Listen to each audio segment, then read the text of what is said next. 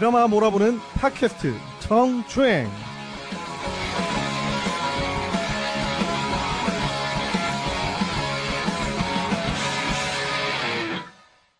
안녕하세요. 드라마 몰아보는 팟캐스트 정주행 6회 시작하겠습니다. 저는 개복치고요. 저는 햄리입니다. 네. 어때요? 차분하죠? 아 이거 딱 잘 때 들으면 좋겠는데. 새벽 감성으로 한번 예, 마침 밖에는 오프닝 비도 멘트를 한번. 비도 솔솔 내리니까. 솔찬히 비가 내리나요? 아니요 그냥 한두 방울 정도 떨어지는 아, 정도. 우리 녹음하는 날에는 지금 비가 약간 내리고 있나 봐요. 예. 보이진 않지만 보슬, 여기는 보슬, 보슬, 약간 반지하 반지하가 아니죠? 지하죠. 보슬 보슬 보슬 보슬 보슬. 이렇게 내리고 있죠 비가. 귀엽다요. 아 마침 비 오는 거 좋아해요, 형? 아 어릴 때는 굉장히 좋아했는데 음. 어릴 때 괜히 비 잘못 맞고 엄마한테 몇대 맞은 뒤로는 꺼리게 됐죠. 그러니까 비가 내리는 것 자체는 좋은데 아, 지금도 비 자체는 좋아해요. 비 자체는 내리는 거 좋아하는데 음. 아마 움직일 때 장비 같은 거 들고 있으면 젖고 이러니까 음. 또 옛날에 그 학교 장비 비 온 날에 썼다가 LCD 나가가지고 50만 원 물어준 적도 있고 이래가지고 그때부터 오케이. 비를 좀 꺼리게 됐죠. 나는 비 오는 날 되게 좋아하는데. 비가 진짜 미친 듯이 쏟아지는 날 있죠. 네. 그런 날 되게 좋아해요. 아, 저 옛날에 그럴 때 한번 나가서 비 그냥 쫄딱 맞고 돌아다닌 적도 있긴 한데. 그 비 엄청 올 때 어릴 때 나는 그런 추억이 있어요. 우산이 없어서 예, 진짜 막 뛰어다녔어요. 비를 맞으면서. 예. 근데 진짜 미친 듯이 오는 약간 홍수 같은 느낌이었어요. 태풍 불 때 아니야? 어우 장난 아니었어요. 또 뚜렷하게 기억이 나는 날이 있었는데 예. 그때 진짜 미친 듯이 뛰어다니는데 그때가 굉장히 뭔가 행복감을 느꼈어요. 충만함? 자유로움을 느꼈죠, 그러니까. 쇼생크 탈출이야? 약간 비를 피하다가 아, 그 놔버린 순간 있잖아요. 아, 포기했다. 그저 감성이 이성을 이기는 순간을 경험했구나. 포기하면 편하, 편해지는 그 순간? 예. 그런 자유로움을 느꼈는데, 음, 그런 거 알죠? 되게 할, 할 얘기 없을 때 날씨 얘기하게 되는 거. 약간, 약간 순간 약간 그런 기분이 들었네? 아니, 그럼 기상캐스터들은 하루 종일 할 일이 없는 날씨 얘기만 하나, 이 사람아? 나 원래 남녀 관계에서 소개팅 했을 때 할- 가장 할 얘기 없을 때 날씨 얘기하잖아. 아, 그래요? 아니 뭐 보편적으로 막 오늘 날씨가 참 좋죠 뭐 이런 저는, 아닌가? 아, 나 같은 경우는 뭐 먹었냐는 얘기하는데. 아우 그런 얘기 많이 하죠. 소개팅 언제 마지막으로 했어요?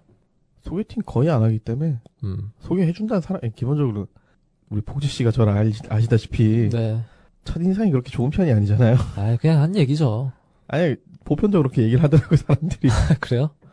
첫 인상이 그렇게 좋아 보이지 않는다고. 근데 그런 얘기를 그렇게 형 앞에서 대놓고 한다는 거는 네. 형이 편해서 그런 걸 수도 있어요. 어, 뭐, 인상이 그렇게 썩 초반부에 호감이 확 가지는 않는다. 음. 뭐 이런 게 중론이고, 중론이야. 한, 한대 두세 달 살 부딪히면서 지내 보면은 어. 그나마 좀 인간 같다. 그 전엔 딱 보면 좀 무섭, 무섭게 보인다 그러더라고요, 사람들이. 형의 인상이 안 좋다고 하는 나를 믿어? 너님은 그런 적 없잖아. 나한테 그런 얘기 한 적 없는데. 아무튼 뭐 우리 메일 왔어요. 그새? 그새는 아니고요. 예, 어 강보영님에 이어서 예, 랄랄라 스튜디오에서 예. 안녕하세요. 팟캐스트 생각의 정석을 제작하는 랄랄라 캐스트입니다. 팟캐스트를 제작하다 보니 저희 아이씨 홍보 홍보.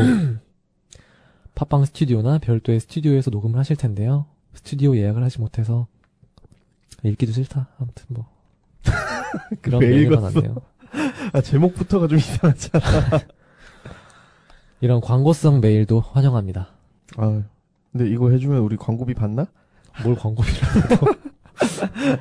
광고나 하나 들어왔으면 좋겠네. 어, 뭐 쓸데없는 얘기를 좀 했네. 그럼 이제 드라마 얘기를 좀 해볼까요? 네. 우리가 이제 지난주에 이어서 그들이 사는 세상 2부를 시작을 할 건데 가볍게 얘기를 해보죠. 네. 어쨌든 이 드라마는 방송가를 배경으로 한 드라마인데 현실을 그래도 잘 반영했다고 생각을 해요. 사실 솔직히, 드라마 PD를 약간 딱 게스트로 불러가지고 얘기를 들어봐야 되는데 아, 좀 뭐, 지인 중에 한두 분이 계시니까. 이렇게 휴민트를 가동했어요. 아, 휴민트가 아니고 평소에 술 마시면 듣는 얘기가 이런 얘기들이라, 네. 그냥, 이 드라마에 대해서 얘기를 하신 적 있나? 아니요, 드라마에 대해서 얘기는 안 하고요. 네. 그냥, 오- 오늘 뭐, 이번 작품 들어갔었는데 분위기가 어땠다, 저땠다, 뭐 이런 얘기 있잖아요. 음, 음. 현장 분위기가 좋았다 나빴다 뭐 이런 거는 들어봤는데 일단 기본적으로 현장 분위기 자체는 네. 연출의 성격에 따라서 굉장히 많이 바뀐다고 알고 있고요. 어. 연출의 성격이 까다로움 까다로울수록 음. 밑에 조연출이나 뭐 스탭들이 거의 살얼음판을 걷는 기분이 되고 음.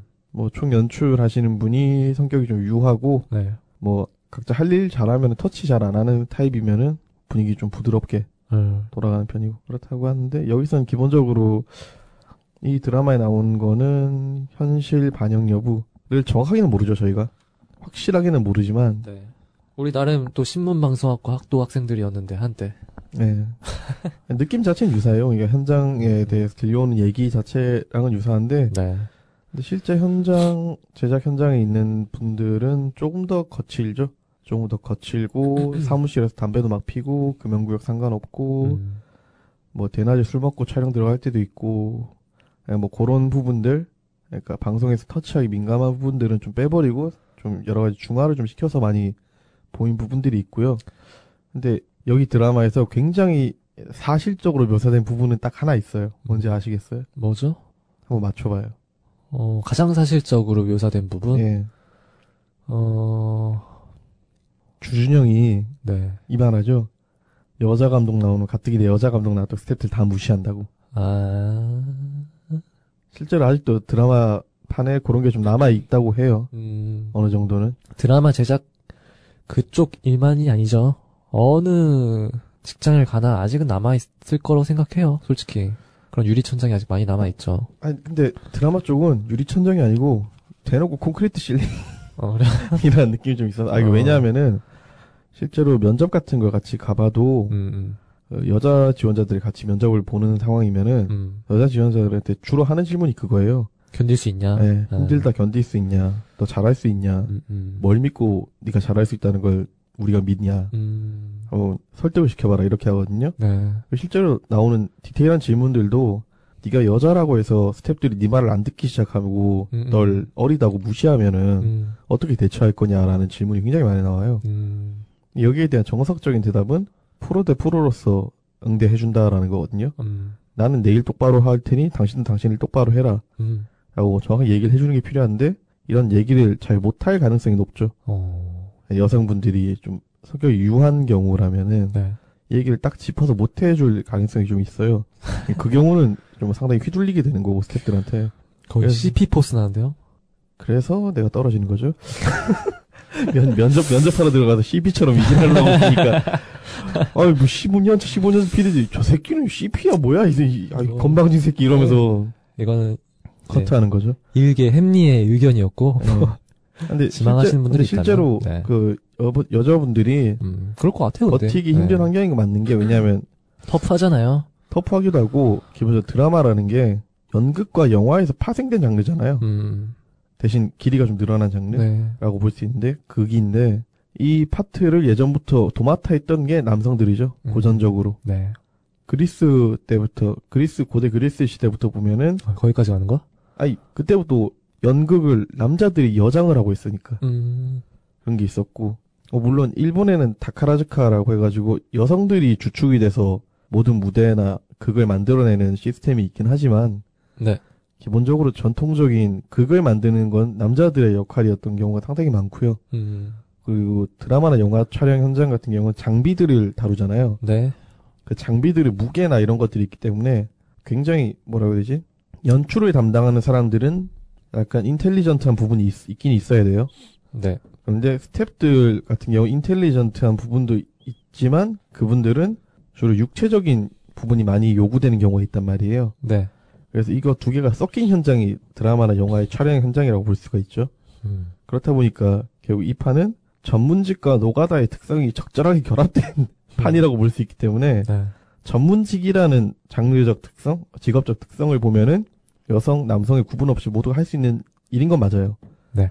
근데 노가다의 특성은 노가다를 여성분들이 잘 안 뛰잖아요. 음, 돈은 많이 주지만 그래서 여성분들이 버티기 힘들어하는 요소가 이 육체적인 부분이 많이 요구되는 것 음. 이런 부분들이 있죠. 실제로 뭐 경력이 좀 오래되신 여성 PD분들 가운데는 무리하다가 하혈해서 응급실에 실려가신 적도 있고 뭐 생리 주기가 갑자기 안 맞아서 진짜 힘들어 하시는 분들도 계셨다라고 음. 직접 저한테 얘기를 하신 분들도 있으니까 네. 그 부분을 고려해 보면 솔직히 와, 근데, 야.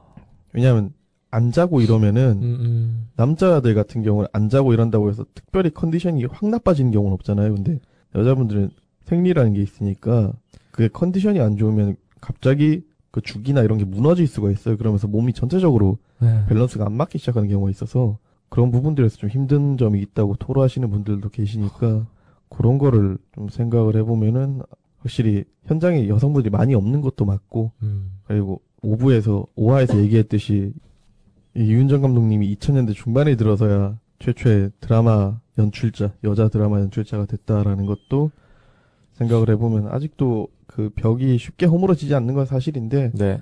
물론 개개인의 역량에 따라서 잘 일을 잘 하고 계신 분들 상당히 많기 때문에 지원자분들은 크게 걱정은 안 하셔도 되고요. 아마 개인적 역량이 충분하다면은 이런 거 뚫을 수 있기 때문에 이건 솔직히 case by case라 그쵸, 뭐. 현장 by 현장이고 감독 by 감독이고 이래가지고 다 조금 다르긴 한데 음.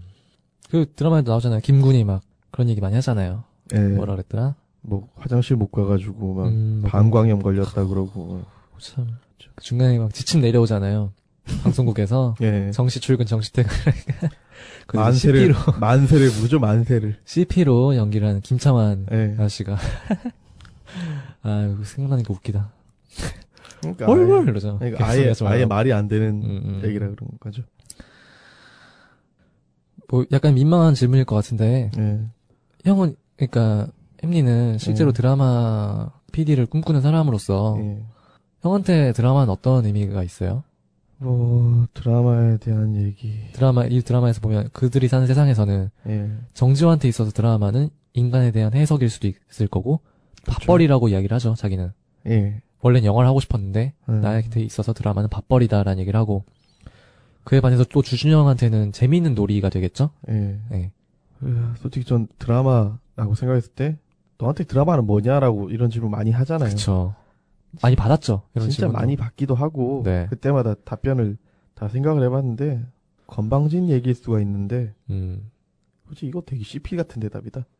음? 되게 CP 같은 대답인데 아 저는 솔직히 밥벌이의 지겨움이라는 문장 있잖아요. 김훈 작가님의 김훈 작가는 책 제목이기도 이기도 하고 네. 그 산문의 제목이기도 한 설마 노동 뭐 아니 아니 노동 그런 게 아니고 네. 밥벌이의 지겨움이라는 게 저는 처음에 어떤 의미인지 몰랐죠. 음, 음. 일 하기 전까지는. 음. 근데 대학 졸업 전에 기자로 일 잠깐 해보고 뭐 홍보팀 같은 거 일 해보고 네. 이러면서 절실하게 느껴졌던 게 밥벌이의 밥벌이의 지겨움이라는 그 문장이에요. 음. 밥벌이를 하기 위해서 이 지겨운 짓을 매일 해야 되는 거잖아요. 네. 결국 먹고 살려고. 근데 네. 그 밥벌이를 즐기기 위해서는 이 지겨움을 떨치거나 안고 가거나 둘 중에 하나는 해야 된단 말이에요. 네. 저한테 있어서 드라마를 생각해 봤을 때, 저 예전에 그 친한 선배 형이 한번 저한테 이런 얘기 한 적 있어요. 야, 너 드라마 그렇게 만들고 싶으면 그냥 프로덕션 들어가도 되지 않냐. 음. 넌왜 굳이 방송국에 들어가서 드라마를 하고 싶어 하냐. 네. 에, 저는 그랬거든요. 그때 대답을 좀 어설프긴 했는데, 저 돈 필요하다고. 음. 돈, 안정적으로 살 돈이 필요하다고. 네. 그리고 뭐 만들고 촬영하고, 기획하고 제작하고, 정말 재밌다고. 음. 음. 그래서 밥벌이를 하되 재밌게 할 수 있는 거. 음. 음. 그런 걸 찾다 보니까 그게 그걸로 결론이 났다라고 했었거든요. 네. 되게 좀 근데 솔직한 얘기지 뭐. 근데. 이게 좀 어중뜨잖아요 얘기 자체는. 네. 그래서 이걸 한 문장으로 요약을 하면은 지겨워지지 않는 밥벌이가 음. 저한테는 드라마가 다가온 의미가 될 수 있을 것 같아요. 지겨워지지 않는. 솔직히 우리가 모두가 다 지겨워지지 않는 밥벌이를 하기 위해서 뭔가 공부를 하고 시험을 보고 다 이런 거잖아요. 네. 저한테 있어서 제일 지겨워지지 않을 수 있는 밥벌이는 드라마인 것 같다라는 생각이 들어요. 음. 만약에 우리 복치 씨는 지겨워지지 않는 밥벌이 본인이 생각하기에 어떤 거 있을 것 같아요? 뭐 솔직히 없을 것 같아요. 그런 거는. 아무리 좋아해도 일이 되면은 제 성격에는 분명히 지겨워질 거라는 생각을 하는데 그럼에도 불구하고 뭐 비슷하죠. 그래서 저도 계속 미련을 많이 못 버리고 계속해서 시험을 많이 봤었고 저는 뭐 라디오를 워낙 좋아했으니까 음, 그쵸. 만들면서 이렇게 저는 라디오에 약간 그런 소통하는 감성이 너무 좋아서 사실, 일로 하고 싶다 이런 생각을 했죠. 네, 사실 많은 분들이 뭐 밥벌이를 하- 6개월 이상 꾸준히 해보신 분들은 네. 밥벌이 지겨움이라는 단어가 주는 느낌을 너무 정확하게 잘 아실 거라고 생각을 하기 때문에 근데 이제 형 얘기는 나이가 지긋하신 분들께서 그 얘기를 들으면은 네가 그걸 알아? 이렇게 나올 수도 있겠다 그런 거지. 그렇죠. 음, 음. 그리고 면접 보러 가서 이딴 얘기하고 있으니까 이 새끼는 뭐야? 근데 우리 입장에서는 참 답답한데 그죠? 그렇죠. 이런 솔직하게 느낀 정말 솔직한 얘긴데 얘기를 한 건데 이런 걸 보고 야 건방진 놈이네 이렇게 얘기를 해버리면은 솔직히 답이 없는데 근데 그렇게 생각을 한다면 뭐 그런 분들의 말이 옳은 건 아니잖아요. 그러니까 다 맞는 건 아닌데 문제는 뭐 시험을 볼 땐 그분들이 왕이니까 거기에 맞춰서 또 이미지 메이킹을 해줘야 되고 뭐. 어, 이 얘기는 나중에 편집할 수도 있겠다 근데 들어보고 편집해도 아, 그래 뭐 형은 만약에 드라마 PD가 됐어요. 예 그럼 약간 드라마를 어 면접 같다. 드라마 약간 가볍게 만들어야 된다는 주의예요? 아니면은 뭐 주제 주제나 뭐 이런 거 말하는 거예요 소재나 이런 걸 내가 형한테 톡 보냈잖아요. 예. 내가 그 아까 말한 것처럼 예, 지난 회차에 말했던 것처럼 노희경 작가님 에세이 읽다가 예. 어, 이거 뭔가 형 읽어보면 좋을 것 같아가지고 내가 사진 찍어가지고 보냈었는데 읽어봤어요? 예. 네. 거기 보면은 이제 좀 재밌었던 게 노희경 작가님이 처음에는 나는 드라마가 꼭 재미있어야 된다고 생각하지 않는다 뭐 이런 식의 문장들이 막 나와 있어요. 그렇죠 굉장히 패기 있는 문장들이죠. 드라마가 시청률이 높아야 된다고 생각하지 않는다. 약간 이런 뉘앙스로 쭉 흐르다가 예. 바로 다음 페이지를 보면은 10년 뒤 딱 나오고 내가 이 글을 다시 읽고 경악을 금치 못했다. 이런 위험한 위험한 생각을 했다니 뭐 이런 식의 문장이 나온단 말이에요. 그러니까 지극히 작가주의적이고 탐미주의적인 시각인데 네. 이딴 식으로 하면 밥벌이를 못하죠. 좀 그거 보내준 거 처음에 그걸 보면서 네. 야이 양반도 진짜 제대로 작가뽕 제대로 맞았구나 네. 옛날에. 좀 재밌었어 나는 읽으면서. 아니, 그러니까 이 양반 처음 작품 할 때 배종옥 선생님하고 머리채 붙잡고 싸웠지 왜 연기 아, 맞아, 스타일로 맞아. 하냐고. 음. 그리고 왜 작가가 쓴 걸 똑바로 연기를 안 하냐고 그렇게 싸웠겠지. 음. 그 당시에 그런 마인드였으니까. 근데 이분도 뭐 윤여정 선생님이나 이런 분들 교류하면서 많이 순해 음, 음. 유해진 거잖아요. 그러면서 드라마가 자기를 과시하는 작가의 작품이라는 생각보다는 음. 좀 더 세상을 말할 수 있는 툴, 도구로서 기능한다는 걸 스스로 정의를 새롭게 내리신 것 같고 음. 음. 그런 과정에서 이런 변화가 나타난 것 같은데 솔직히 저는 옛날부터 드라마를 즐김의 대상으로 봤기 때문에 네. 무거울 필요는 없다고 생각해요. 너무 무거울 필요는 없어요, 드라마가. 가끔 그런 부분을 건드린 드라마도 있긴 해야죠. 필요하다면 건드려줘야죠. 근데 드라마가 기본적으로 너무 무거울 필요는 없어요. 왜 무거워야 돼? 그러니까 제가 하고 싶은 드라마는 그냥 한 시간을 통째로 온전히 즐길 수 있는 드라마면 전 굉장히 좋을 거라고 생각을 해요. 우리가 뭐 많이 소개를 하진 않았지만 몇 개 드라마를 얘기를 해봤잖아요. 네. 오늘 이제 그들이 사는 세상까지 포함해서 네. 약간 어느 드라마에 좀 닮아 있어요? 굳이 따지자면? 굳이 따지자면은 뿌리 깊은 나무 같은 정도의 배경? 어. 하고 싶은 얘기는 그런 거하고 좀 맞닿아 있죠. 그러니까 약간 터치는 가볍게 가되 네. 예, 속에 들어있는 주제는 좀 묵직할 수 있는 음. 걸로 대신 지금 바로 현 시대를 말하면은 심의에 걸리거나 조기 종영당할 위험이 있으니까 음. 그런 건 빼고 약간 시대 배경을 다르게 해서 네. 주제 주제는 묵직하게 터치는 가볍게 음, 음. 이렇게 해서 사람들한테 즐거움을 좀 줄 수 있는 아니, 그러니까 즐거움을 줄 수도 있지만 동시에 주제 자체로서 의미하는 바는 사람들이 지금 살고 있는 세상에 대한 생각을 다시 한번 음. 해보게 되는 그런 드라마를 만들면 가장 좋겠다는 생각이 드는데 솔직히 뭐 이거 내가 마음대로 뭐 나중에 PD가 된다 해서 내 마음대로 연출할 수 있는 것도 그죠. 아니고 뭐 혼자 만드는 거 아니니까. 그렇죠 위에서 시키는 대로 연출해야 되는 경우도 있을 거고 100% 궁금했어요. 아무튼 뭐 그러니까 꿈인 거죠 말 그대로 아직까지는 음. 꿈 dreams come true. 뻔히 하고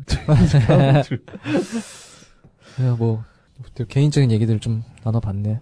네. 선생님 왜 그렇게 투덜대세요? 아니 재산 있으시지 명예 있으시지 인기 있으시지 세상에 부러울 게 없는데 늘 뵈면 별로보다 행복해 보이시지 재산, 명예, 인기 그거 있으면 다 행복해? 누가 그래 인생이 그렇게 단순하다고? 아니 뭐 누가 그런다기보단 강남에 10층에 넘는 빌딩이 한두 채 있고 속썩이는 자식 없고 매일 쇼핑이나 하면서 살면 좋지 않나? 돈밖에 없고 살가운 자식은커녕 속썩이는 자식도 하나 없고 매일 할 일은 쇼핑밖에 없다고 생각하면 인간에 대해서 그렇게 단순하셔서 무슨 인생을 논하는 드라마를 찍으시겠다고 뭐 캐릭터랑 장면들에 대해서 다시 드라마 돌아와서 좀 얘기를 해볼까요? 캐릭터, 캐릭터라고 하면 우리가 오바에서 좀 얘기를 하긴 했지만 주연 캐릭터들은 약간 설명을 하긴 했는데 네, 개인적으로 우리 복지 씨는 네. 제일 정이 갔던 캐릭터가 뭐 있을 거 아니에요 여기서 정의 같던 캐릭터. 예, 아니면 기억에 남는 캐릭터 음, 뭐가 있을까요? 어, 뭐 많은데 주연급 중에서는 저는 아무래도 주인공인 정지호한테 정이 많이 갔고 예. 손교도 전 되게 좋았어요. 음. 음, 손교가 근데 손교는 엄기준이 아니면 그렇게 못 어, 살렸을 너무 거예요. 그러니까 캐스팅 얘기도 뭐 하겠지만 예. 너무 잘 맞지 않았나. 네. 전 베스트 캐스팅을 엄기준을 생각을 하고 있었는데 아, 되게 샤프하잖아요. 엄기준 씨의 그렇죠. 외형이 굉장히 샤프하신데 그 외형에서 뿜어져 나오는 에너지 그리고 대사의 톤 이런 것들이 어 약간 삼위일체 예, 되게 잘, 어울렸 잘, 잘, 맞아, 어울렸고 잘 맞아 떨어지죠. 착착 감기 그러니까 진짜 캐릭터가 되게 네. 못된 사람 같은 거예요. 음, 그거는 이제 정지호 역- 역할을 했던 현민 씨도 마찬가지의 느낌에서 되게 좋았는데 어 손교 캐릭터가 상당히 재수가 없, 없는 캐릭터죠. 그쵸. 재수 없는 캐릭터여서 처음에는 보면서 같이 욕을 하게 되지만 이제 그게 빠져들다 보면은 또 애착이 가기도 하더라고요. 음, 이제 또 다시 드래곤볼을 비유를 하자면 베지터 같은 캐릭터인데 아, 그놈의 베지터는 뭐, 뭐, 딴 캐릭터, 딴 만화 안 봐요? 딴 만화 보고 얘기하면 안 되나, 우리? 내 추억을 그냥 끄집어내고 끄집어내면은 있는 거 식상한가요? 아, 드래곤볼 너무 식상하죠. 많이 안 봐서 죄송합니다. 제 한계예요. 저의 한계. 드라마에 나오잖아요. 그 남자의 한계. 이게 저의 한계예요. 그리고 기본적으로 일단 손교가 나온 장면 다 재미가 있었어요. 음, 그쵸. 음.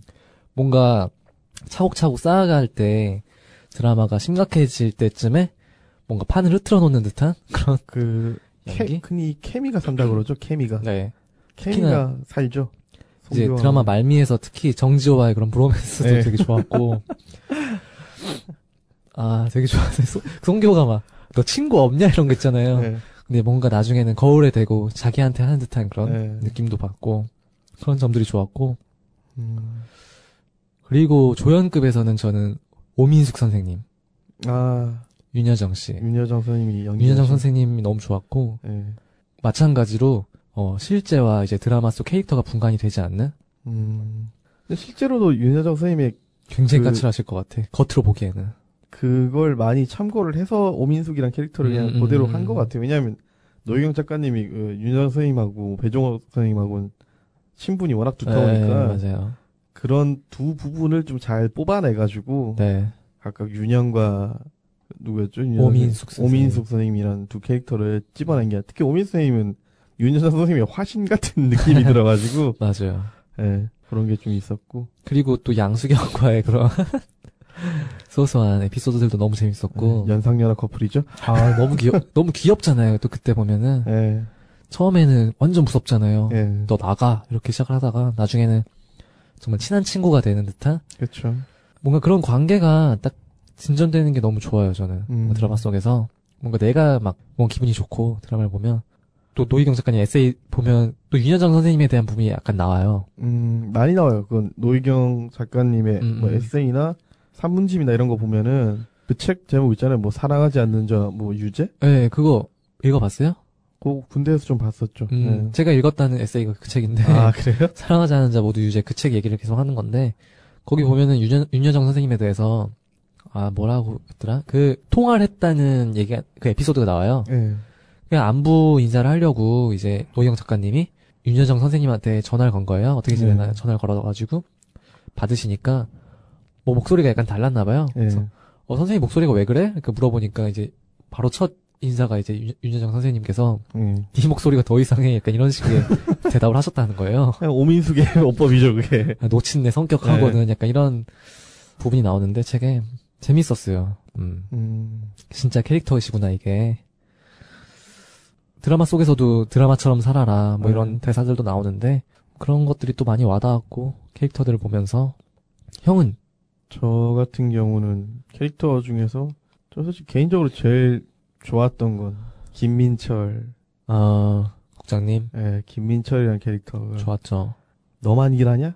너만 작았냐? 뭐 이런 대사들이 끊임없이 나오잖아요. 생각나는 대사들이 많아요. 예, 김민철. 이게 뭐, 이게 네가 말하는 의리냐? 예, 특히 그렇고. 그 김민철 국장의 마지막 화쯤에 나오는 대사가 있는데 그건 좀 이따가 장면 소개할 때 어, 예. 얘기하려고 좀 아껴 놓을 거고. 굉장히 인간적이에요 캐릭터가. 예, 인간적이고 정지호의 롤 모델 같은 느낌이 있어요. 롤모델 맞아요. 네. 정지호가 대놓고 롤모델로 삼는데 음, 음. 그 정지호가 용납 못하는 게 하나 있죠. 김 국장한테 뭐가 있죠? 불륜이죠. 맞죠. 네. 용납을 못하나? 그렇게? 용납을 못하죠. 그 부분에 있어서 갈리 엇갈리는 거죠. 엄청 굉장히 의견이 음, 굉장히 엇갈려서 그 부분에 있어서 약간 망설여지는 거죠. 어. 현장에서 자기를 구해줬을 때 옛날 뭐 조연출 때 에피소드 이런 게 잠깐 예, 나오잖아요. 예, 예. 그럴 때는 진정한 롤모델이고 형이고 이랬는데 그게 자기와 이연희를 약간 동일시하는 부분이 있잖아요. 그래 그쵸? 맞아요. 네. 그래서 그 부분에서 약간 꺼려지는 부분이 있긴 한데 그래도 저는 김민철 국장이 좋았고 그다음에 송교는 개인적으로 굉장히 실제로 인생을 저렇게 살면 참 좋겠다라는 찍는 거마다 2, 30 그냥 넘고 시청률. 아 음. 최근에 태양의 후예 지금 방송 중이잖아요. 이렇게 살고 싶어요? 손교처럼? 너무 근데 재수가 없잖아. 이러면. 좋잖아 근데. 나는 손교처럼은 솔직히 너무 좀 실제로 만약에 이런다면 네. 뭐야 그 드라마 하다가 접은 그 동료 있잖아요. 왜? 아 있는데. 아 그 지방 발령난 에, 친구. 그 지방 발령난 친구 네.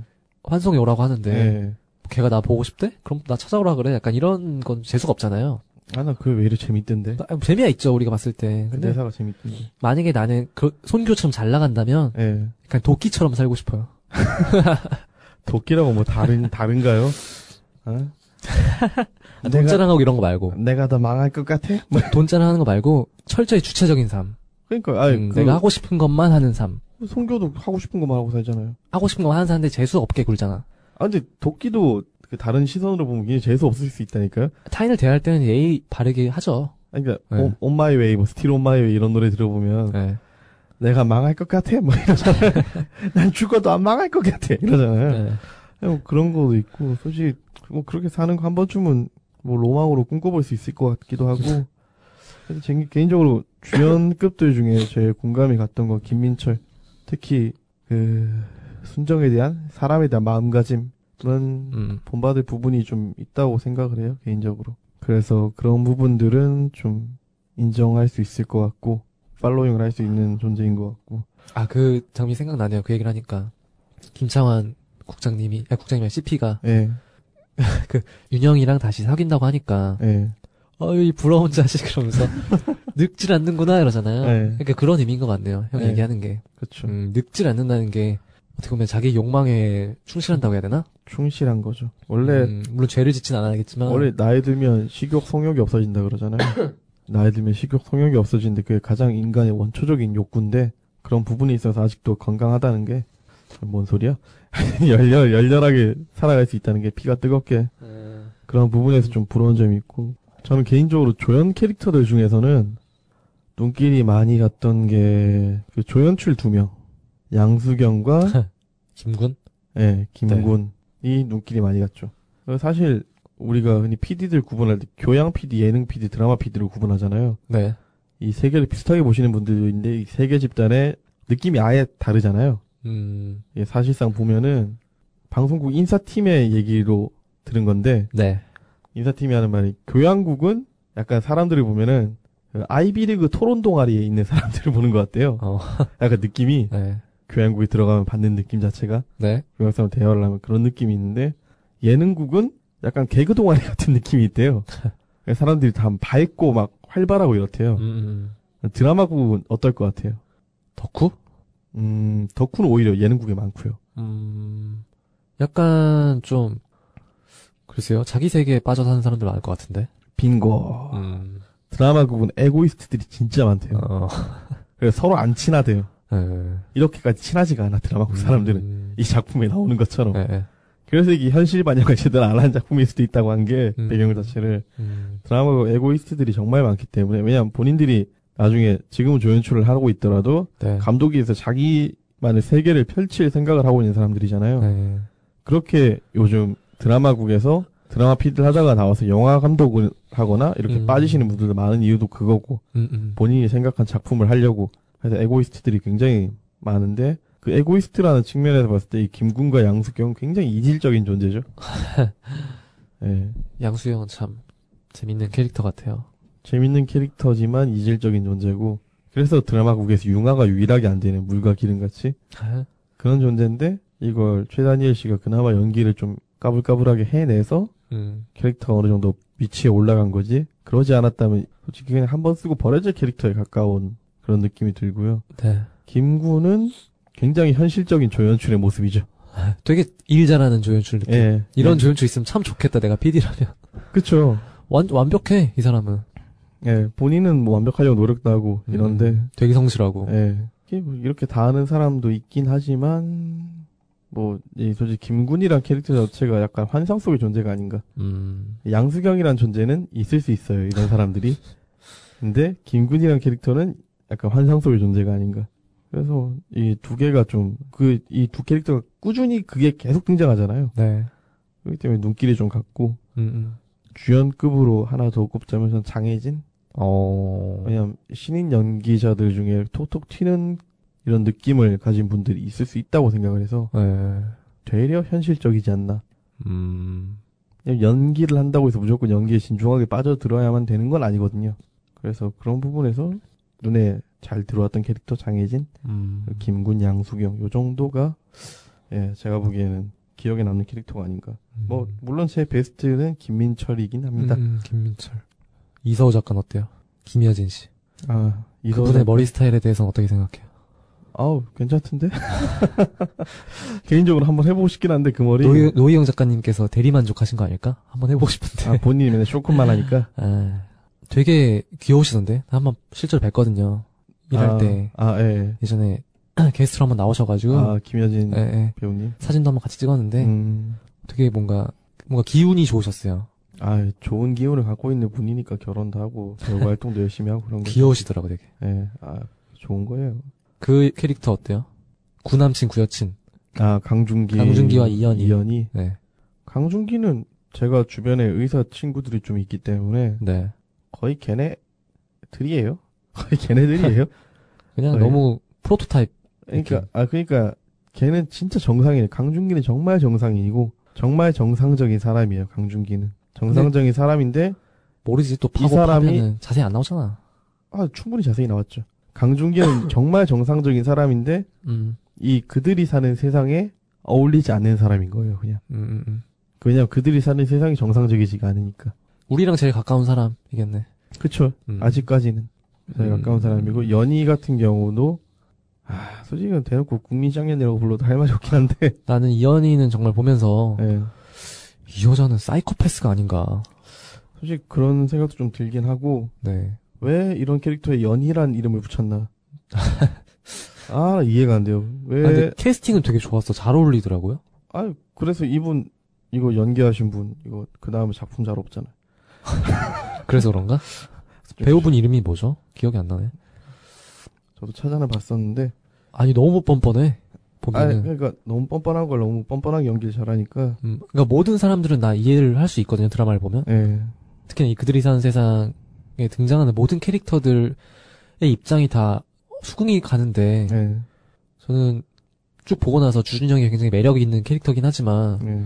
좀 이렇게 아 별로다란 싶은 그런 장면들도 좀 있었어요 사실 아 그럼에도 불구하고 이해가 되잖아요 주준영 같은 네. 캐릭터는 근데 이연희 이 사람은 이렇게 뻔뻔할 수가 없어 사람이 근데 막장 드라마의 주인공이고 이 사람 음, 어떻게 음, 보면은 음. 전형적인 그리고 우리가 흔히 요새 얘기하는 판춘문이라 그러죠.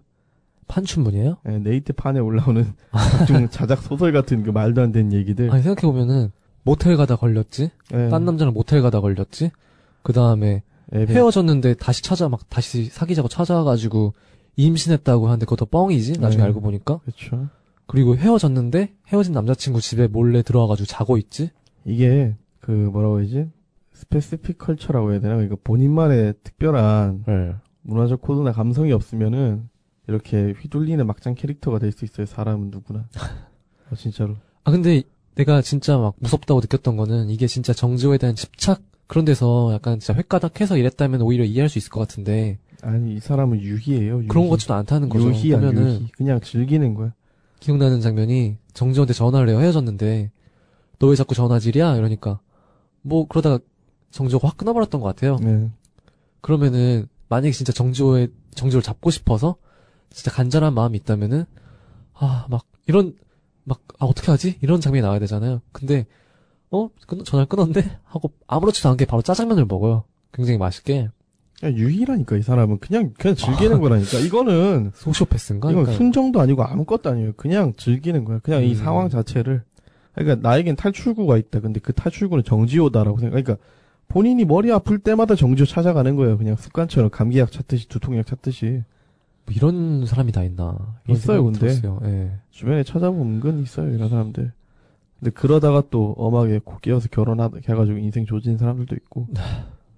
진짜로 생각보다 이런 마인드로 사는 사람이 의외로 꽤 있거든요. 음. 주변에. 그러니까 나는 그러니까 이게 바로 잠재적 애인 관계라는 거죠.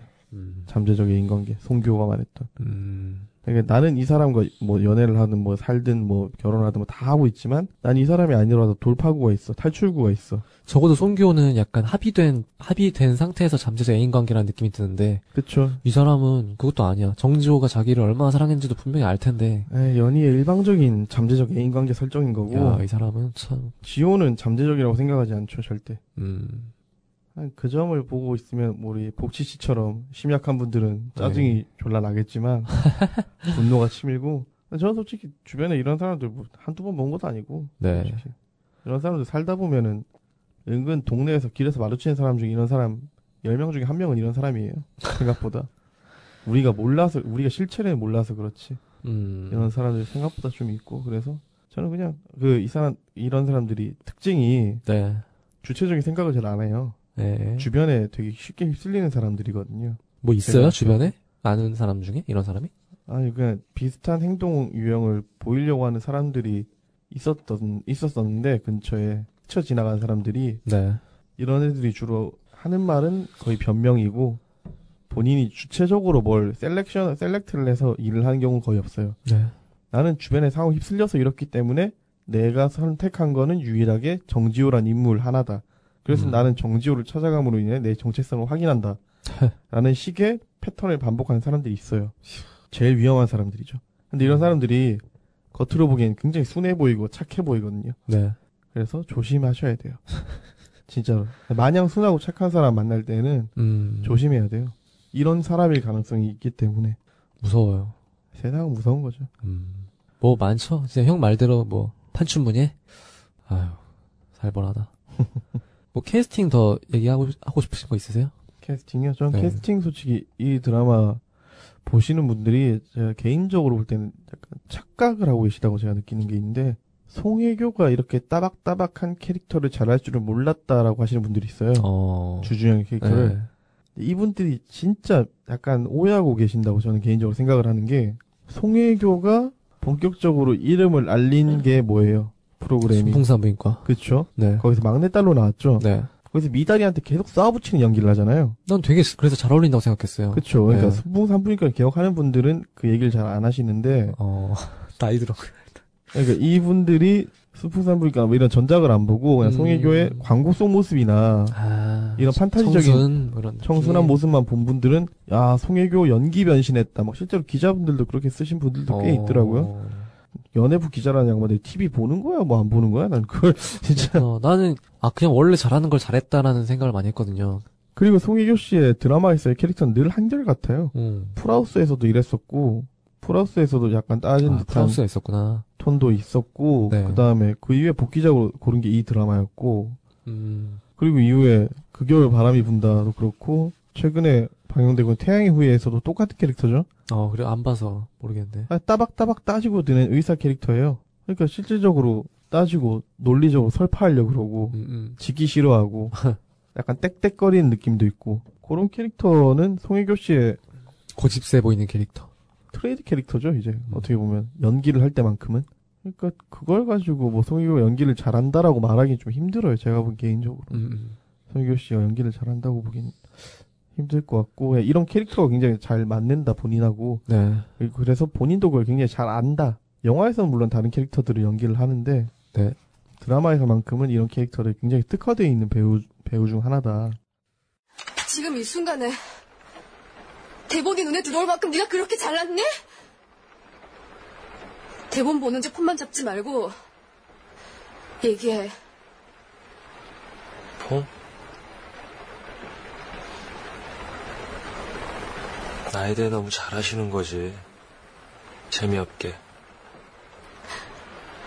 아픈 말만 쏙쏙 골라가며 잘도 버무린다. 그런 죄도 쉽지 않을 건데 글 써라.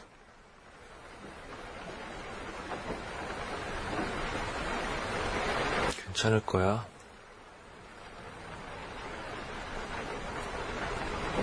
무슨 뜻? 끝까지 끝내겠다는 거야? 괜찮을 거야.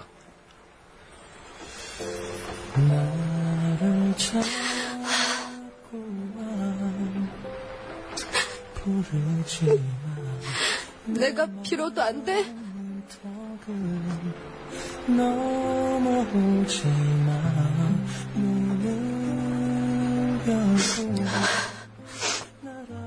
넌 나보다 언제나 똑똑하니까 똑똑했었으니까 이번에도 그렇겠지 하고 한 번은 더 믿어야 되는 거겠지. 그래 지내볼게. 근데 지내보고 그때도 안 괜찮음. 그때 너 죽었어. 이 나쁜 새끼야 어, 뭐, 우리 이제, 그럼 장면들? 기억에 남았던 장면들? 네 얘기를 해볼까요? 기억에 남는 거 저는 개인적으로 이게 아, 다른 거 솔직히 다 달달하고 다 뭐 그거랑 같이 얘기를 하죠. 장면이나 네. 아니면은, 여긴 내, 나레이션이 굉장히 많이 나오잖아요. 네. 그런 대사? 기억에 남았던 대사, 장면. 좀 솔직히 대사는 제가 못 외워서 잘 말을 잘 못하는데 음, 장면 같은 경우에 저는 솔직히 그 아까 언급했던 지방 발령난 PD 있잖아요. 네. 그 친구 송별회를 하는데 네네. 그 친구의 직속 상관이었던 오부장이 아, 네, 네. 계시잖아요. 네. 근데 그분이 그 송별회 자리에 뒤늦게 왔다가 아, 돌아가죠. 쓸쓸하게 돌아가잖아요. 아, 네. 그 자리에 있던 사람들이 아 오부장님 원래 밑에 사람 왜 이렇게 안 챙겨 막 이러면서 근데 손에는 양주가 들려 있고 음. 그걸 주려고 들어갔다 앞에 서성거리다가 아, 네. 그 하는 얘기를 뒤돌아서잖아요. 네. 전 그걸 보면서 중간 관리자의 비극을 느꼈거든요. 아, 그 참, 어, 맞아요.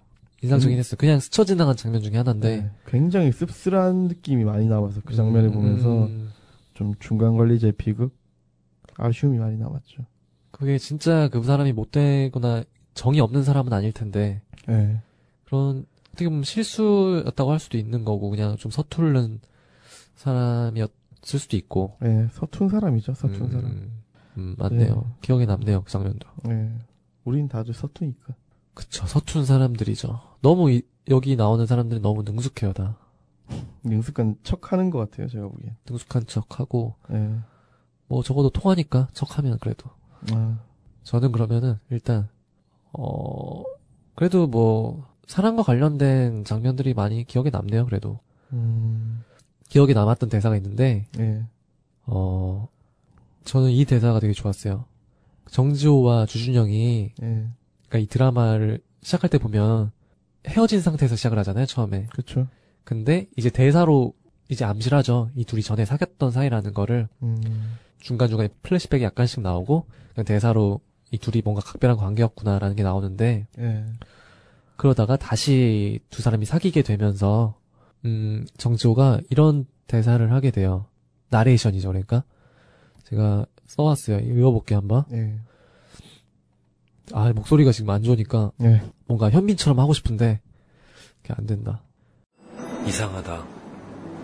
당신은 이해할 수 없어. 이 말은 엊그제까지만 해도 내게 상당히 부정적인 의미였는데 절대 이해할 수 없는 준영이를 안고 있는 지금은 그 말이 참 매력적이란 생각이 든다. 이해할 수 없기 때문에 우린 더 얘기할 수 있고 이해할 수 없기 때문에 우린 지금 몸 안에 온 감각을 곤두세워야만 한다. 이해하기 때문에 사랑하는 건 아니구나. 또 하나 배워간다. 이 나레이션이 어, 기억에 좀 남더라고요. 그 예전에 제가 이런 비슷한 생각을 한 적이 있어서 음, 메모를 한 적이 있었거든요. 네. 근데 뭔가 내가 느꼈던 바를 이런 드라마를 통해서 다시 들으니까 네. 그 느낌이 또 색달랐어요. 일리는 있는 말인데 음. 보통 연애를 우리가 할 때 사람을 만날 때 네. 이해를 했다 생각하고 정을 주잖아요. 근데 그거는 전혀 선후 관계가 아니라는 얘기인 것 같은데. 어, 어, 그쵸. 그니까 뭐, 그쵸. 그러니까 사람을 대할 때 절대 이해했다고 단정 짓지 말라라는 교훈의 의미도 담겨 있는 거 같고. 관련이 없, 뭐 없다고 하긴 또 뭐하고. 그래서, 그니까 인과관계가 성립된 건 아니죠. 그러니까. 그러니까 네. 그 인과관계를 우리가 보통 있다고 생각을 하잖아요. 어, 그렇게 착각하기 쉽죠. 네. 네. 그러니까 그건 착각이니까 꿈 깨세요라고 친절하게 나레이션으로 설명을 해주고 있네요. 음, 아니, 그니까 이게 뭐 그런 의미도 있지만, 그런 생각을 할 때가 있잖아요. 아, 내가 얘에 대해서 이해, 얘를 이해할 수가 없어라는 생각이, 함- 생각이 들면, 사실 두려- 관계를 정리하게 될 수도 있고, 만약에 그게 상처가 된다면 나한테, 보통 두려워지죠. 이게 연인 관계가 아니라고 하더라도, 가족 사이에서도 이런 느낌을 받을 수 있잖아요. 부모와 자식 관계라던가, 많이 봤죠. 예. 이해할 수 없다라는 느낌을 가질 때가 많은데, 그렇게 꼭 필사적으로 이해를 해야 된다라고, 뭔가 강박적인 생각을, 음, 좀 버려도 되지 않을까? 음, 그런 점에서 좀 위안을 좀 주는 대사였던 것 같아요. 음, 그럴 수 있어요. 네. 그러면 요거 받고 받고 하나 더? 받고 하나 더. 네. 저 아까 아껴놨다 그랬잖아요. 김민철의 멘트. 네. 그러니까 마지막 회의 끄트머리에 나오는 장면인데 음. 김민철이 이제 딸이 이혼한 아내가 재가를 하잖아요. 새로 어, 새로운 남자와 재혼을 하잖아요. 네. 그 과정에서 딸을 김민철에게 넘겨요. 음. 김누리라고 하는 딸을. 음, 음. 그래서 그 대부분의 상황이 정리되고 누리와 민철이 함께 걸어가고 있죠. 출근길을 같이. 네. 그러면서 누리가 아빠한테 이래요. 헤어진댔잖아. 왜 안 헤어져? 짜증나. 막 이런, 이런단 말이에요. 그러니까- 아, 맞아. 기억난다. 그러니까 김민철이 헤어지려고 그랬는데 마음 바뀌었어. 이러잖아요. 누리가 더 짜증을 내잖아요. 귀여워. 헤어진댔잖아. 나한테 그렇게 얘기해놓고 뭐야. 거짓말쟁이 막 이러잖아요. 네. 근데 김민철이 이러잖아요. 전이 대사가 굉장히 김민철스럽고 멋있다고 느꼈어요. 아빠는 아무나 함부로 만나고 헤어지는 그런 사람 아니야. 절대 안 헤어져. 아, 기억나네요. 그 말 딱 하잖아요. 음, 야, 이 양반은 뼛속까지 순정이 깃들어 있구나. 음, 음. 이제 윤영이라는 사람을 향한 순정이 뼛속까지 가득하구나. 아, 맞네요. 라는 걸 느껴서, 그게 한번 마음 접기도 하잖아요. 잠깐. 네. 이제, 아, 딸 챙겨야겠구나라는 생각을 하다가, 그 딸을 챙겨야겠다는 책임감 때문에 잠깐 윤영을 멀리 하죠. 잠깐. 네. 근데 그러다가 다시 돌아가면서 또 그런 숭고한 장면이 한번 나오죠. 그쵸. 절대 헤어지지 않는다. 윤영의 그런 소변을 치워주는 네. 그런 소변이라고 하기에는 좀 그렇다. 아무튼 그런 통제 불가능 분비물, 분비물. 분비물 정도로 통제 불능 상태를 수습해주는 네. 네, 전, 그런 장면이 네, 나왔죠. 전 이때 김민철이 한 말이 제일 패부를 좀 찔렀던 게 음, 아무나 만나고 헤어진 사람 아니야. 음, 라는 말이 음, 정말 이건 좋은 김민철 개인에게 굉장히 멋있는 말인데 네. 우리한테는 굉장히 쓰레기 같은 말이거든요. 아무나 만나고 헤어진 사람 아니라 그러면 그래서 만난 게 저 여자냐?라는 그런 생각도 들 수 있고 음, 그래서 버린 게 엄마냐? 라는 생각이 들 수도 있는 멘트라 그 말을 끝으로 누리는 아 짜증나라고 소리치면서 학교로 가버리죠. 김민철은 회사로 도망가고 그쵸. 이거를 뭐 약간 삐딱하게 바라본다면 그 아이가 거기에 완전 트라우마가 생겨서 음. 어긋난 길을 갈 수 있는 거잖아요. 근데 걔는 이미 어긋나서 길 한번 찍었다가 다시 돌아온 케이스라 그러긴 좀 힘들고 결국엔 그래요, 뭐. 그리고 전 김민철의 모습에선 이 전체적인 씬에서 이게 제일 가슴에 와닿았고 좋았어요, 맞아요. 헤어진댔잖아! 왜 또 만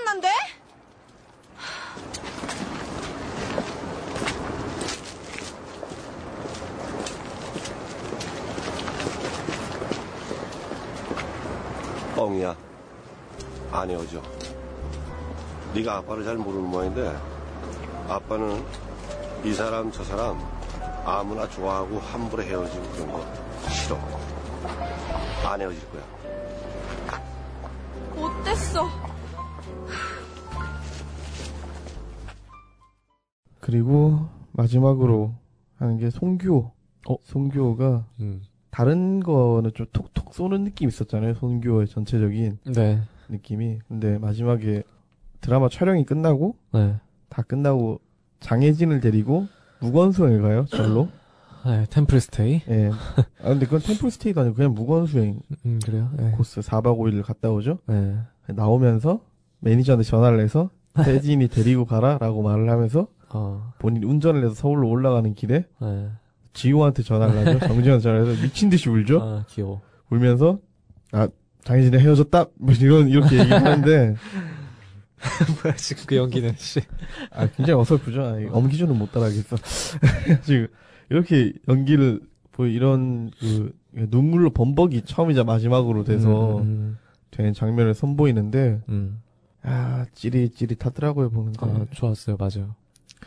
이게 제가 이따 술이나 먹자, 그러더나. 제가 계속 얘기했던 그 순정의 교차, 음. 순정을 두고 갑과 을의 관계에서 을 갑을이 다시 뒤바뀌는 순정의 교차 그리고 또 누구에게나 순정은 있다라는 이 드라마의 주제를 제가 생각하는 주제를 명확하게 보여주는 장면이었던 것 같아가지고 네. 저는 굉장히 마음에 남았죠 음. 이 장면이.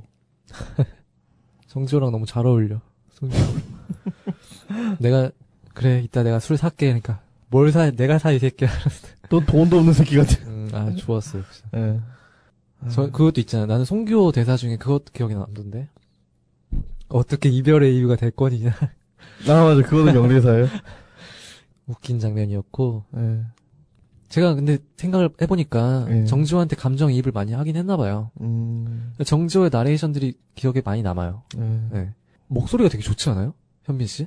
톤이 좋죠. 어, 톤이 너무 좋고, 아, 기본적으로 지금 이 드라마에 나온 배우들은 음, 다들 발성이 안정돼 있어요 어느 정도. 그래서 톤이 다 좋아요. 되게 좋은 게 참, 예전에 다큐멘터리 어떤 건지 기억이 안 나는데 그때 막 나레이션 많이 했었던 것 같은데 현빈 씨가. 음. 그때도 목소리 되게 좋다고 느끼긴 했는데 드라마에서도 되게 좋았던 것 같아요.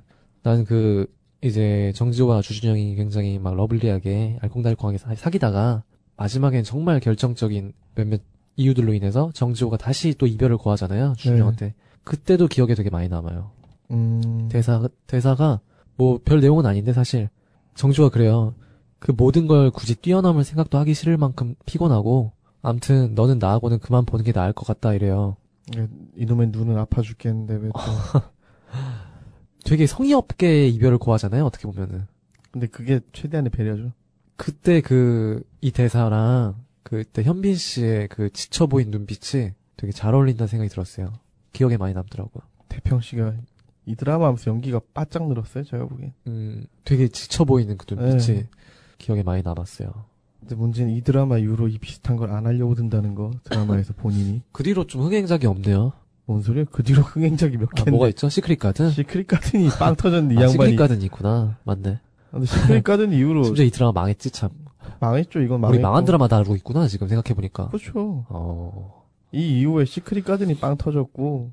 이 드라마가 망했잖아요. 네. 방영 중일 때. 네. 근데 그래도 나중에는 좀 인기가 많아졌죠.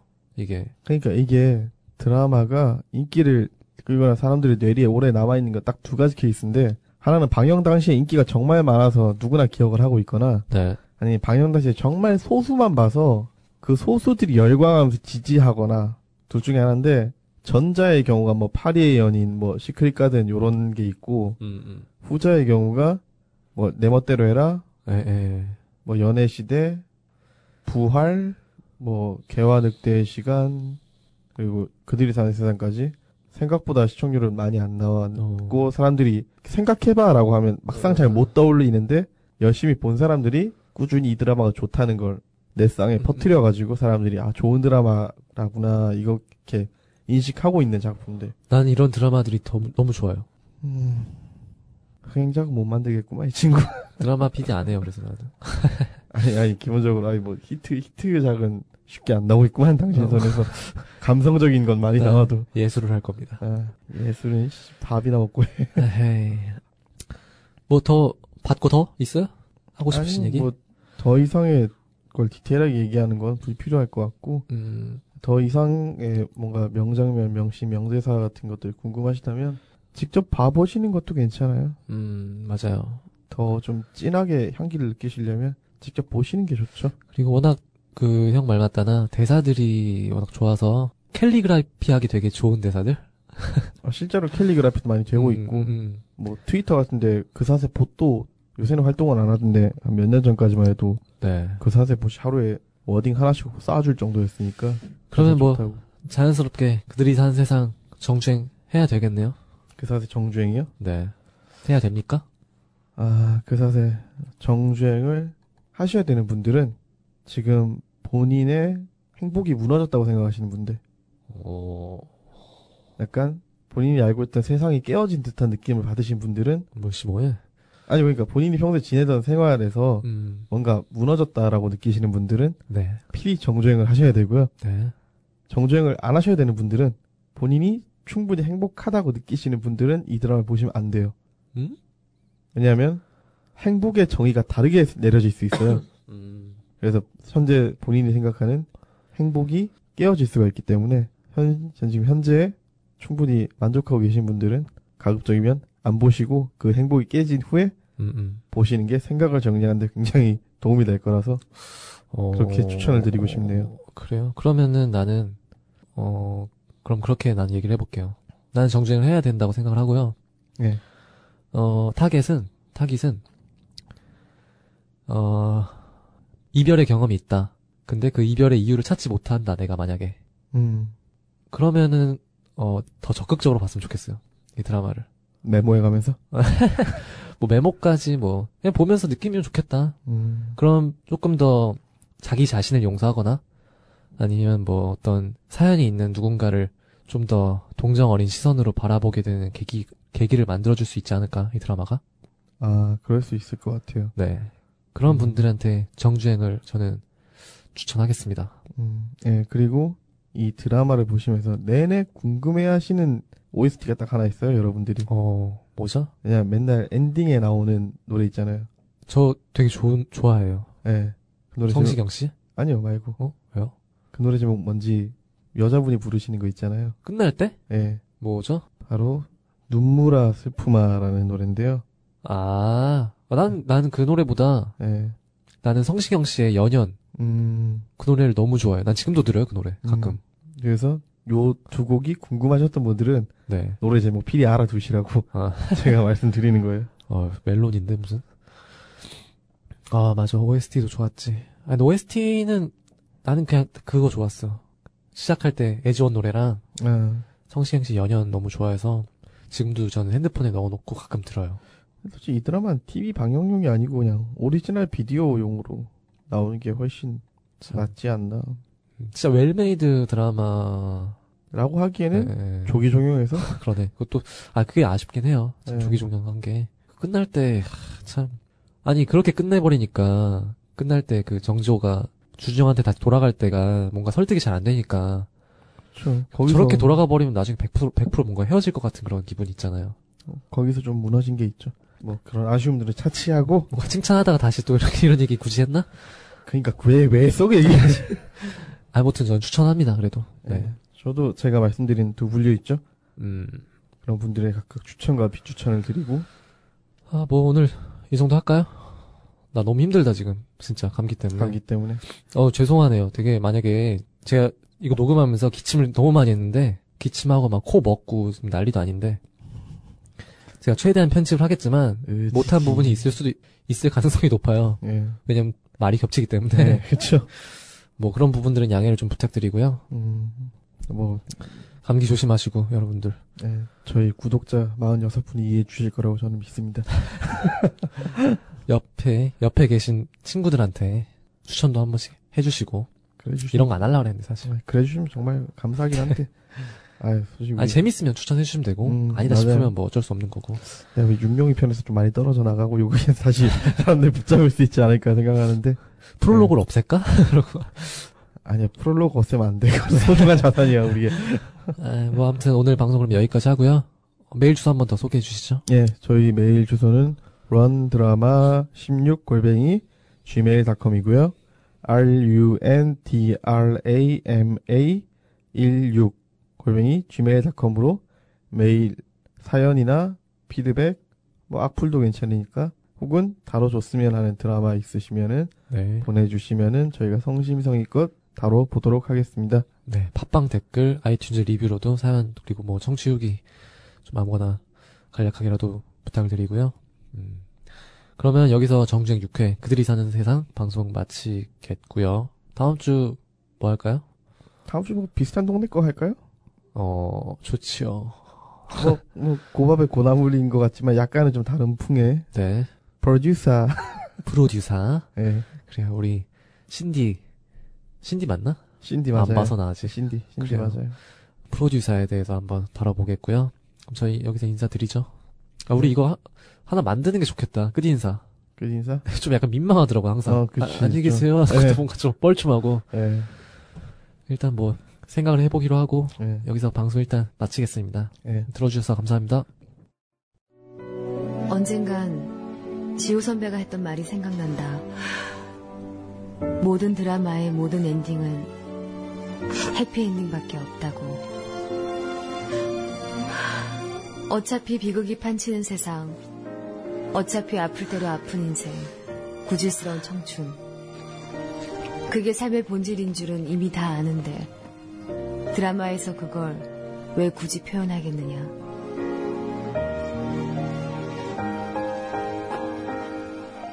희망이 아니면 그 어떤 것도 말할 가치가 없다. 드라마를 하는 사람이라면 세상이 말하는 모든 비극이 희망을 꿈꾸는 역설인 줄 알아야 한다고 그는 말했었다. 나는 이제 그에게 묻고 싶어진다. 그렇게 말한 선배 너는 지금 어떠냐고. 희망을 믿느냐고.